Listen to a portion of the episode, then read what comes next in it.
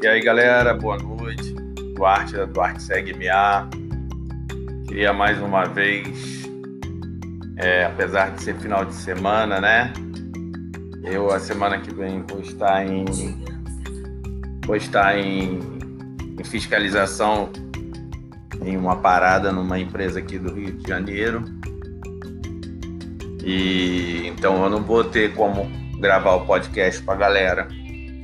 Eu resolvi aqui de uma forma bem legal, vou deixar vários gravados e fiquem à vontade aí para estar tá, tá utilizando tal, né?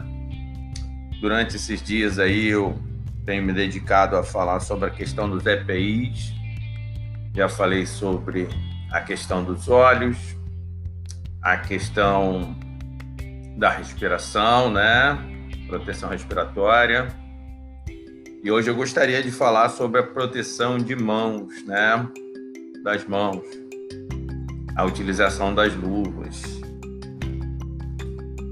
É muito importante nós fazermos a, a utilização da, das luvas corretamente, né? A luva adequada com o serviço adequado. Nós sabemos que em, em alguns momentos determinados tipos de atividade, a luva pode sim tirar o tato da pessoa. Mas, como nós sabemos, eu particularmente, né, existem algum, alguns tipos de trabalho que eu permito que a pessoa até faça sem uma luva, não sem as duas. Né? Uma que ela não vai ter nenhum risco de prensamento, nada disso, que ela precisa ter um, um tato maior. Né? A luva adequada é melhor ainda quando se tem a luva adequada. Hoje as empresas, quando se tem um profissional de segurança, ela que ela vai fazer uma atividade que precisa de algo assim, ela faz não só a aquisição do equipamento, no caso da luva, né? Mas também a luva correta. Porque às vezes as pessoas têm mania de achar ah, vou comprar essa luva aqui que é mais barato. Não. Se a luva de acordo com a atividade que você vai desenvolver. Né? Quem usa, quem trabalha muito na construção civil, por exemplo, usa muito a luva de raspa, a luva mista, né? Tem uma luva pigmentada que é exclusiva para carpinteiro, né? Enfim, cada um dentro da sua atividade, cada, cada luva para uma determinada atividade. Isso é de suma importância, né? Por exemplo, se você vai pintar, você utiliza uma luva de látex, né, uma luva de borracha, né, isso tudo é. Se você vai manusear um produto químico, existe uma luva específica para cada produto químico, aí você tem que fazer uma consulta, enfim. Né, e ela, a luva rasgou, por mínimo que seja a perfuração, troque-a, troque-a, né? Tendo cuidado também, outra coisa que, que eu me lembrei agora, é que existem locais que, que você guarda a luva e pode haver escorpiões né, e outros tipos de animais, é, aranhas, diversos tipos de animais peçonhentos. Então tem que ter cuidado ao, ao, ao acondicionar o equipamento, lembrando sempre que todo equipamento que perde a sua característica, ela perde a sua finalidade. Então, se a sua luva já está bem desgastada e tal, vá lá, converse com, faça, faça, cumpra o procedimento da sua empresa. Tem empresas que pedem a um encarregado, que tem que ter a liberação do técnico de segurança. Outras empresas já já são aquelas que você tem que ir direto no almoxerifado. Cada empresa tem a sua, a sua realidade, né? Mas o mais importante, né? Você ter a sua integridade física ilesa, principalmente tratando-se de mãos. Porque ontem eu estava falando sobre a questão da respiração e hoje eu vou falar da questão do contato, né? Que a gente usa para contato as mãos, né? Então temos que ter esse cuidado. Como é que você vai tocar o seu, a mão no seu filho caso você tenha um acidente, venha perder a sua mão? Gente, parece até mentira, mas todo acidente ele é evitável, né?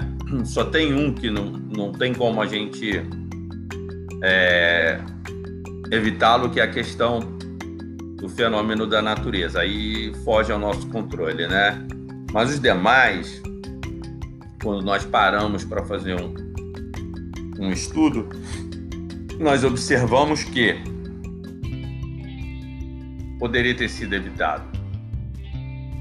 Então vamos ter esse essa realidade, essa esse cuidado. Um técnico de segurança, quando é chamado de chato, para nós você pode ter certeza que não é nenhum nenhuma afronta à pessoa, da, ao profissional, pelo contrário. Enquanto pelo contrário, é motivo de alegria. Eu, graças a Deus, eu posso afirmar para vocês que eu eu me formei em 2004, né?